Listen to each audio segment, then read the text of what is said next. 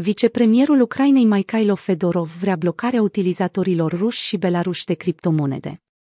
Vicepremierul Ucrainei Mikhailo Fedorov a cerut marilor platforme de exchange criptomonede să blocheze toate adresele utilizatorilor ruși. Într-un tweet a afirmat că nu numai conturile politicienilor ruși și belaruși ar trebui blocate, dar și cele ale utilizatorilor obișnuiți din aceste două state.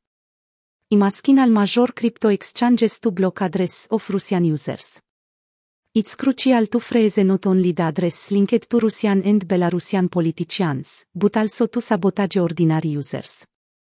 Mikhailo Fedorov, Fedorov Mikhailo, februarie 27, 2022 Cer tuturor marilor platforme de exchange criptomonede să blocheze adresele utilizatorilor ruși.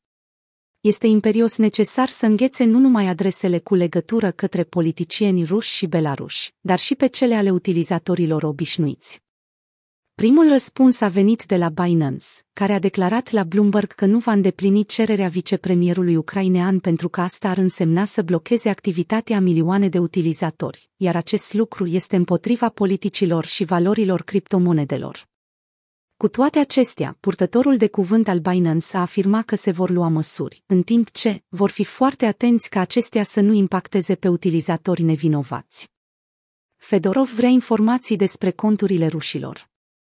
Cererea lui Fedorov vine la o zi după ce a cerut pe Twitter informații despre portofelele electronice și conturile politicienilor din Rusia și Belarus. Potrivit acestuia, crimele de război trebuie anchetate și pedepsite. Artemafian, un avocat ucrainean, face o contabilitate a conturilor politicienilor.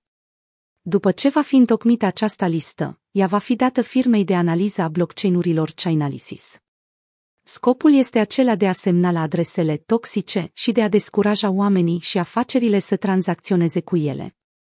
Vrem să înțeleagă că nu sunt bineveniți în Ucraina sau în piața criptomonedelor, a declarat Afian. Pe de altă parte, firma mai sus menționată a declarat, tot prin intermediul Twitter că face o serie de investigații pentru a vedea dacă Rusia se folosește de domeniul criptomonedelor pentru a evita sancțiunile impuse de UE și de Statele Unite ale Americii. Fedorov este optimist că industria criptomonedelor poate contracara orice încercare a Rusiei de a evita sancțiunile impuse la nivel mondial împotriva ei. Între timp, executivul de la Kiev folosește Twitter pentru a atrage milioane de dolari în conturile sale prin donații. În plus, țara a postat pe forumurile online de hackeri că este în cautare de ajutor împotriva atacurilor cibernetice. Alte restricții impuse Rusiei și Belarusului.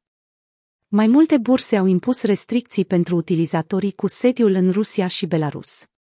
Aceste schimburi includ Cuna, Uitebit și Chex.io. În mod similar, Demarket, o platformă cripto care comercializează NFT-uri legate de jocuri și metavers, a spus că a întrerupt toate relațiile cu agresorii menționați. În plus, a înghețat conturile existente ale utilizatorilor din aceste țări. Națiunile occidentale au convenit sâmbătă să deconecteze anumite bănci rusești de la SWIFT. Aceste națiuni includ Statele Unite, Canada, Regatul Unit, Comisia Europeană și mai multe state membre ale UE, și anume Franța, Italia și Germania. Ucraine DAO Toți dau o mână de ajutor așa cum pot. Ucraine DAO a lansat, pe 26 februarie, strângerea de fonduri pentru organizațiile civile ucrainene. Lansarea este însoțită de o altă lansare, a unui NFT cu steagul ucrainean bătut de Kixip. Scopul inițiativei este de a ajuta pe cei care suferă de războiul inițiat de Putin. Procesul se va desfășura timp de 72 de ore, din 26 februarie până pe 1 martie. Între timp, 100% din încasări vor merge către fondul Combaca Live. În plus, lansarea va implica crearea unui party bid pentru a permite donatorilor de orice sumă să participe. Un party bid este un instrument care permite oamenilor să liciteze în mod colectiv, ai căror câștigători obțin o proprietate fracționată asupra articolului. În cele din urmă, donatorii vor primi o dovadă de prezență pentru participare, POP. Kixip a primit vestea că câțiva dintre partenerii noștri de dezvoltare aflați în Ucraina au fost forțați să-și mute familiile în siguranță, în timp ce unii dintre ei au rămas în Ucraina, prinși și incapabili să plece. În ultimul an, acești parteneri au devenit unii dintre cei mai apropiați prieteni ai noștri parte a familiei Kixip și a echipei noastre de bază.